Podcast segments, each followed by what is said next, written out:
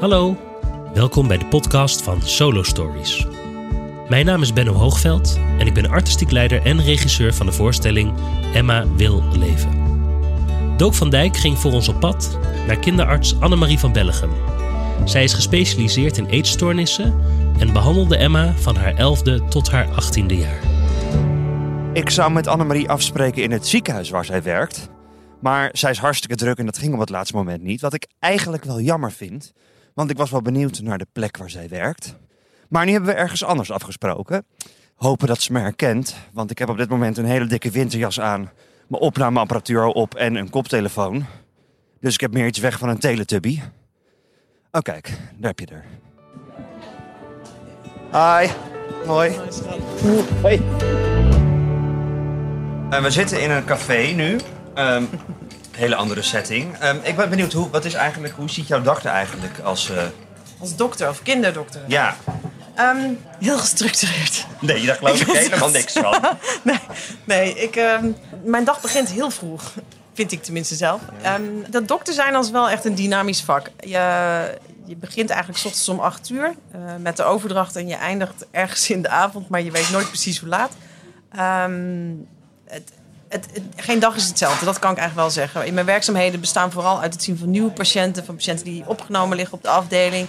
Praten met collega's uit het land over patiënten waar ze informatie over willen of nou ja, eh, over willen sparren, eh, onderwijs geven. Wat is jouw functie? Praat je heel veel met, met degenen die bij jou komen? Eh, je hebt natuurlijk dokters die zich heel erg bezighouden met ehm, mensen bijvoorbeeld opereren. De chirurgen zijn dat dan vooral. Hè? De- en je hebt dokters die meer beschouwend zijn. En ik, het kinderartsenberoep is meer een beschouwend beroep. Ja. Maar ik zit wel ook, eh, ik doe ook dingen. Dus ik kan ook bijvoorbeeld infusen prikken. Of ehm, nou ja, als er andere handelingen nodig zijn, dan kan ik dat ook doen. Maar ik snij niet in mensen. Hoe ben je erbij gekomen om dat, die kant op te gaan? Ja, dat was eigenlijk ook helemaal niet mijn eh, bedoeling. Je wilde eigenlijk, je wilde wel gaan snijden. Nou ja, ik wilde eigenlijk heel, ja, serieus. Ik wilde eigenlijk oorspronkelijk veel meer de, eh, de, de actiekant op. Meer en ook het snelle resultaat. Ehm, en, maar mijn, eh, mijn collega, die ik nu nog steeds heb, eh, die, eh, die zag wel iets in mij. Zeg maar. Die zei van ja, maar volgens mij kan jij dit ook heel goed. Dus zij heeft mij gevraagd om dit fellowship te doen. Ja. En ik dacht, dit is onwijs moeilijk. Ja, want ik vind het echt een heel ingewikkeld ziektebeeld ook. Eetstoornissen en vooral ook eh, ehm, anorexia. Maar ik ben het wel steeds beter gaan begrijpen. En wat is, denk jij, hetgene wat mensen onderschatten? Of wat is wat ze niet begrijpen? Want heel vaak denken mensen, oh, eetstoornis, nou die moeten gewoon wat meer eten. Of juist als ze te dik zijn, oh die moeten gewoon wat minder eten. Kan jij uitleggen wat nou eigenlijk die ziekte dan precies inhoudt? Wat er dan in iemands lichaam of hoofd gebeurt? Ja, nou, het heeft zo verdomd weinig met eten te maken. Het, ehm, een eetstoornis is iets wat, wat veel meer te maken heeft met controle houden op iets. Met angsten, met, eh, met grip houden op, met beloning. Want eh, wat er gebeurt bij eh, iemand die, ehm, die, zoals jij en ik, zeg maar, als wij hier um, iets lekkers gaan eten, dan krijgen we daar een positief gevoel bij. Ehm, maar op het moment dat je een eetstoornis hebt, dus wanneer er sprake is bijvoorbeeld van anorexia, dan ehm, is dat niet meer zo. Dan is eten gekoppeld aan iets heel anders. Dan is eten eh, gekoppeld aan angst. En pas op het moment dat je niet eet, krijg je een soort van beloning. Dus dan pas komt de rust. En ik, ik bedoel, daarom is het jammer dat jullie het niet kunnen zien, maar het is soms heel eh, illustratief door eh, het, het- mensen ook letterlijk op te gaan splitsen in tweeën. Je hebt een gezonde kant. Hè? Ieder mens met een eetstoornis heeft in principe een gezonde kant. En dat stuk weet heel goed dat het moet eten. Dat weet dat het, eh, als het niet eet, doodgaat. Ik bedoel, Ja. Dat, is ook wat je eigenlijk bij Emma ziet in de Ja, documentaire. Zij weet ze weet goed, het. Ze weet het. eten. Dus eigenlijk een soort van grijs monster wat in je Ja, leeft. een eetstoornis is een van de meest eenzame processen, denk ik, om in te belanden. Maar ook eh, de. Ehm, het is nooit rustig, want doordat je die gezonde kant hebt en die zieke kant, het is, het is nooit goed. Er is altijd eh, één kant die tekort wordt gedaan. Hè? Dus het belang van de eetstoornis is zoveel mogelijk de grip houden op het, op het eten en eh, controle houden. En heel veel mensen ervaren me ook echt soms als een persoon. Dus ze koppelen er ook zelfs een naam aan of een, ja, een stem Ja. eh, die tegen ze praat. Ehm, maar en sommige mensen noemen het ook gewoon gedachten. Maar, maar hoe dan ook, er wordt tegen je gecommuniceerd, of er wordt met je gecommuniceerd vanuit twee verschillende kanten. Waar komt zo'n monster dan? Of hoe ontstaat dat? Waar komt dat vandaan? Ja, dus het is, er is niet één factor die eh, ervoor zorgt dat je een eetstoornis krijgt. Het zijn een heleboel dingen bij elkaar. En eh, we weten wel dat, dat er eh, van een aantal factoren dat die zeg maar, het onderhouden. Dat weten we goed. En we weten ook van een heleboel factoren ehm, dat, dat als je die in je hebt, bijvoorbeeld in je karakter, als je bepaalde eigenschappen hebt, dat je meer kwetsbaar bent. Uh, maar het is nog wel altijd zo dat er, ik weet niet of je de term epigenetica kent. Nog niet. nou, er zijn er dus een heleboel factoren die een, eh, een, rol spelen bij het ontstaan. Er zitten dus in de genen zitten er factoren. Dus nou ja, het, uh, familieleden met eetstoornissen, dat kan. Ja.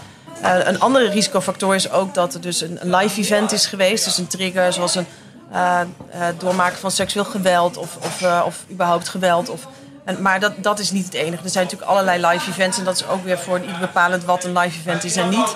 Ja. Um, dus pesten kan daarin een rol hebben gespeeld. Maar nee, er zijn zeker ook dat soort zaken. En, en een heel belangrijk ander onderdeel is natuurlijk ook nog je, je karakter. Dus je ziet vaak ook dat mensen een, toch een soort van perfectionistisch karakter hebben. Is het doordat je hebt nu natuurlijk zoveel met gezondheidsdingen en superfoods en ook programma's met Help Mijn Kind is te dik.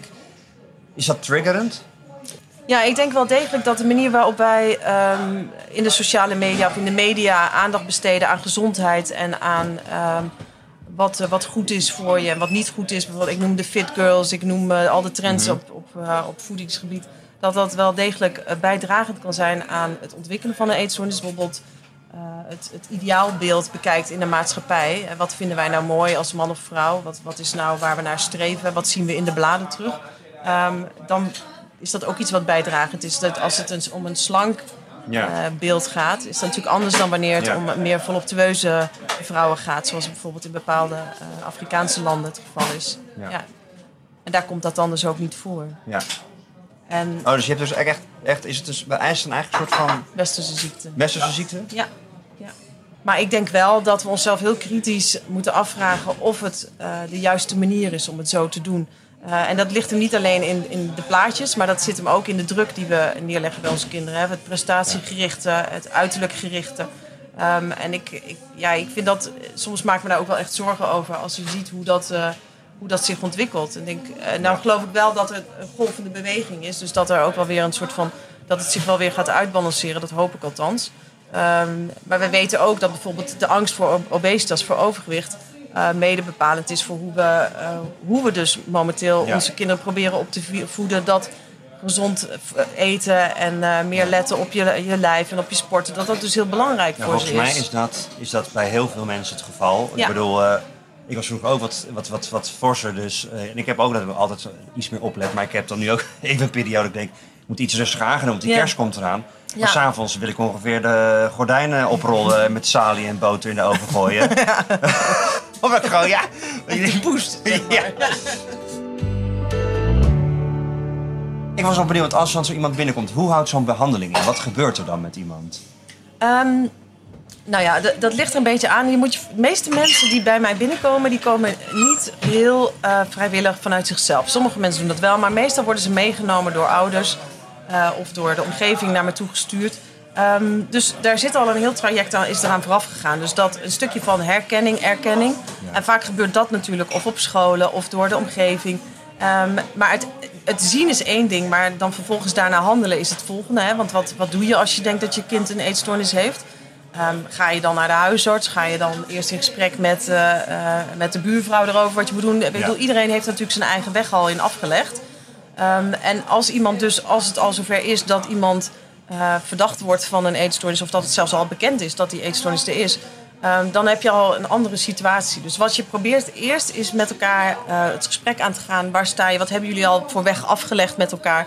Um, en wat, wat gaan wij de komende periode met elkaar doen en wat kan ik daarin voor jullie betekenen? En vervolgens moet je natuurlijk ook een, een vertrouwensband opbouwen, maar ook gaan inschatten, want dat is vooral mijn taak, hoe het met het lichamelijke is. Dus hoe, uh, hoe ernstig heeft het lichaam al geleden onder dat wat er gebeurd is. Zie je dat gelijk of is dat, hoe schat je dat in? Ja, ik kan heel goed natuurlijk. Op, ik heb wel geleerd dat uh, je kan heel veel zien aan aan een heel klein beetje, namelijk aan de huid, kan je al heel veel zien van iemand. Maar ik moet wel iemand echt volledig nakijken. En vaak ook bloedonderzoek doen, een hartfilmpje doen, um, of een hartfilmpje maken.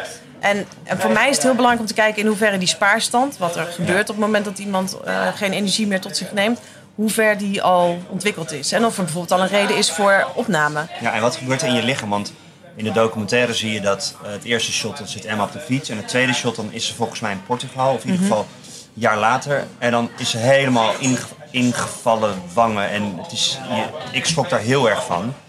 Ehm, wat zijn de stadia? Wat, wat gebeurt er met zo'n lichaam als je op een gegeven moment ophoudt met eten? Wat gebeurt er dan met je? Nou, de- misschien kan je het zelf ook wel een beetje bedenken. Wat gebeurt er als je lijf stopt met eten?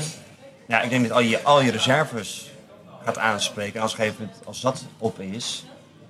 Ja, ik vond het heel heftig om te horen dat zij op een gegeven moment ook de zicht soms verloor. Ja. Ja. Dus nou, ik wist dat gewoon niet. Dus ik wist, ik, ik, weet dus niet. Ik denk op een gegeven moment val je gewoon letterlijk om omdat je gewoon onbevat van de honger. Maar Ja. dat is dus blijkbaar dan niet zo. Of hoe zit dat? Nee, maar er zijn, er zijn twee dingen. Dat, het ene is wat heeft je lichaam nodig. En het tweede is wat, wat doet je brein daarmee.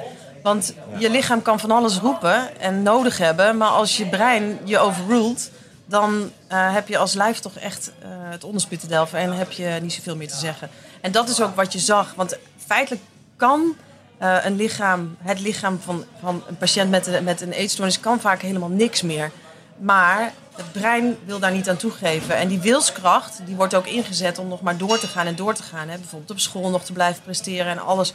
Maar dat, maar staande te houden. En dat, dat is. ehm, eh, een lichaam is daarin feitelijk alleen maar een soort van vehikel of een soort van ehm, ja, medium eh, om in het leven te blijven. En ik denk dat uh, als je ziet wat er gebeurt, ik ook het best kan omschrijven, is nou ja, het allereerste wat je doet, is dat er, als je stopt met eten, gaat je lichaam nou, eerst proberen die reserves te gebruiken. Dus je, je glucosevoorraad raakt op, dan wordt het glycogeen. Op een gegeven moment wordt er vet afgebroken, dan wordt er spiermassa afgebroken. Maar hoe dan ook, op een gegeven moment, je breekt af.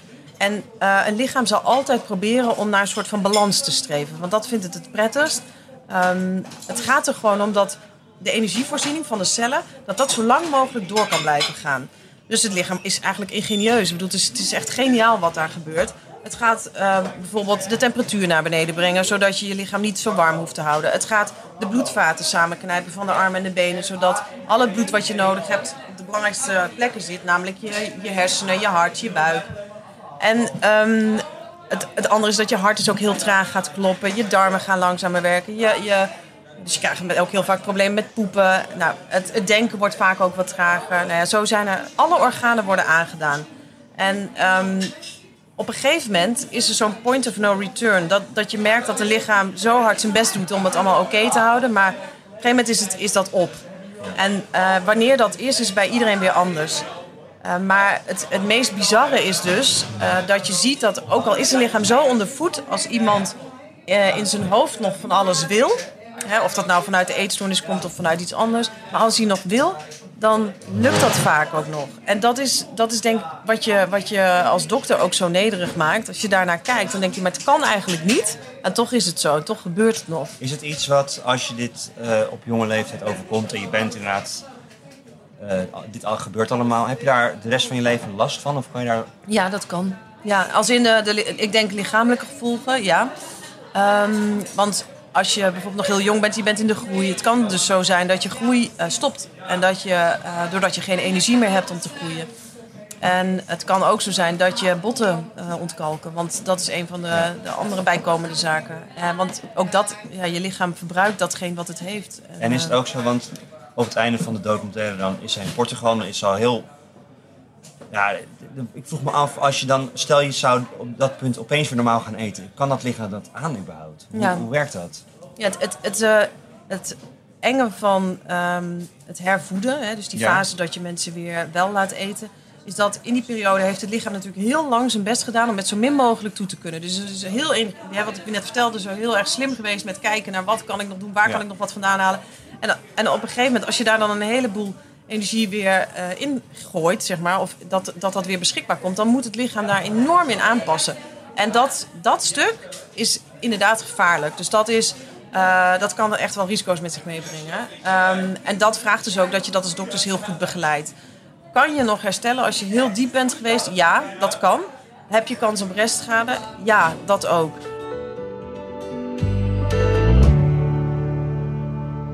Word je er soms ook niet een beetje moedeloos van als je, als je soms zo'n patiënt of iemand ziet dat je denkt...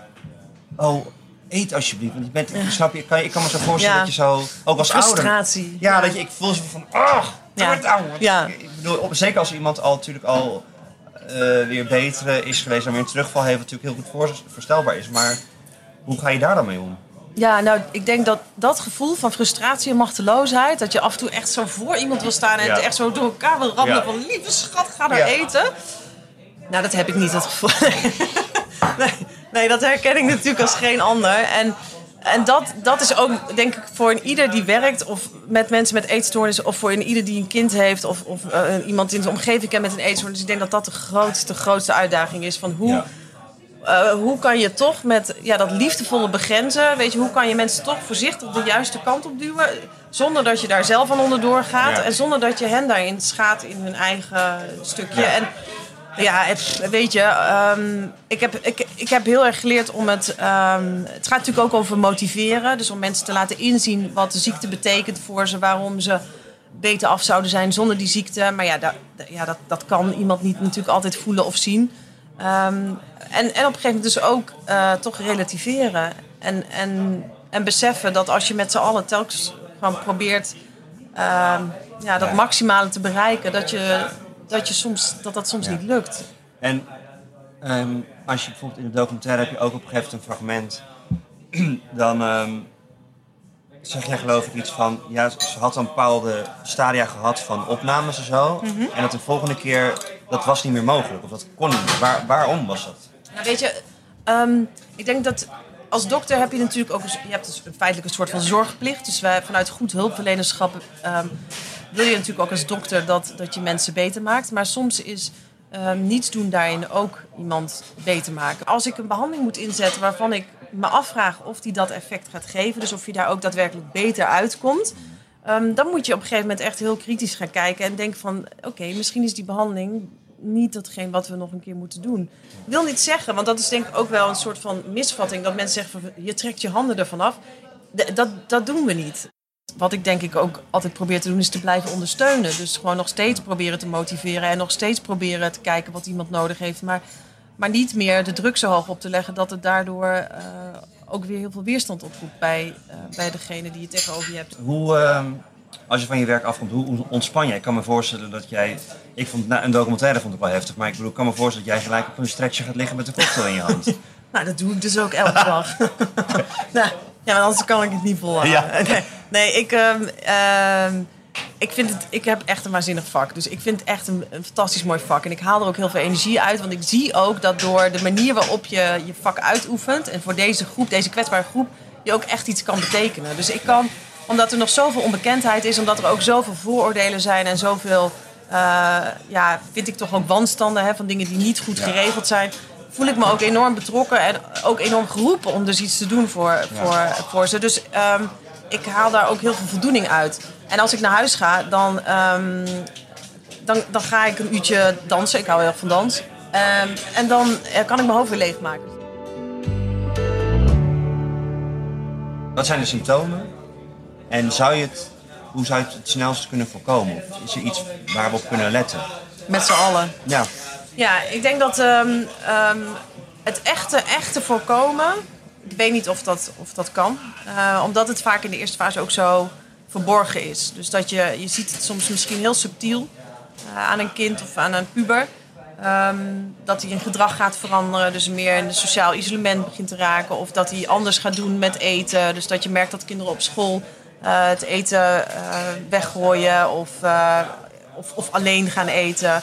Ehm, meer met uiterlijke dingen bezig gaan. Hè? Dus wijdere kleding gaan dragen. Meer ook zelfs letterlijke opmerkingen gaan plaatsen. Van ik ben te dik of ik voel me niet goed in mijn vel. Of, eh, maar dat zijn natuurlijk al wat, wat, wat symptomen of in ieder geval wat gedragszaken die, je, die je kan zien.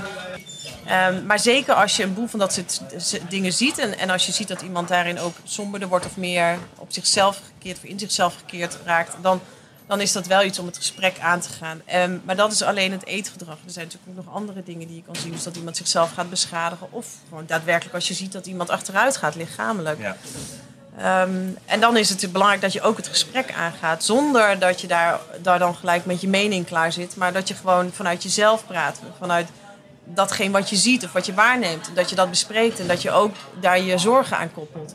Maar dat daarna dus de andere partij daarin ook de stap durft te zetten om er wat aan te gaan doen. Want een eet, eetstoornis geeft ook iets. wat er gebeurt is als je dan met die dokter meegaat... Of je, of je bent uiteindelijk bij die dokter beland... en die vindt dan dat jij meer moet eten. Ja, wat denk je dat er dan gebeurt bij jou als je daar met je eetstoornis zit?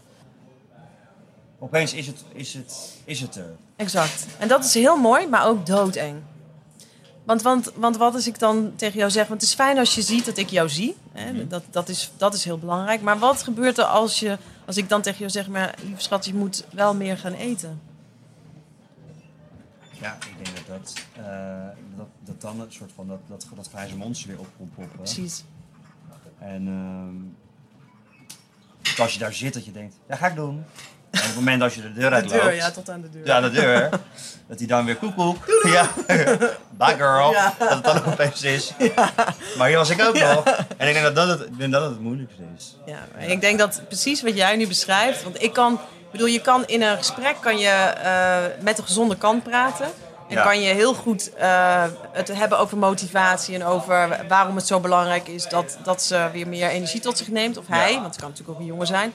En, ehm, maar, maar dan, want dan moet dat eten daadwerkelijk genomen worden. En dan komt het monster. En dan eh, is, er, is er gewoon weer pure paniek. Wat hoop jij nog te bereiken? Of Wat is jouw... eh, Nou, dat, ehm, het aller, aller, allerbelangrijkste vind ik gewoon dat, dat, eh, dat patiënten met, met eetstoornissen letterlijk meer voor vol worden gezien. Dus dat ze meer en beter en sneller op de plek kunnen komen eh, waar ze terecht moeten komen, denk ik. En dat er meer holistisch gekeken gaat worden naar patiënten. Door snel en, eh, en doelmatig te, te werken, eh, op locatie liefst, dat je, dat je mensen beter kan krijgen. Ja, dat. Bedankt voor het luisteren. Wil je niets missen? Vergeet je dan niet te abonneren op deze podcast. En wil je op de hoogte blijven van alles over Solo Stories? Like dan onze Facebookpagina. En wil je een kijkje achter de schermen van onze voorstellingen? Volg ons dan op Instagram. Tot de volgende keer. Ciao!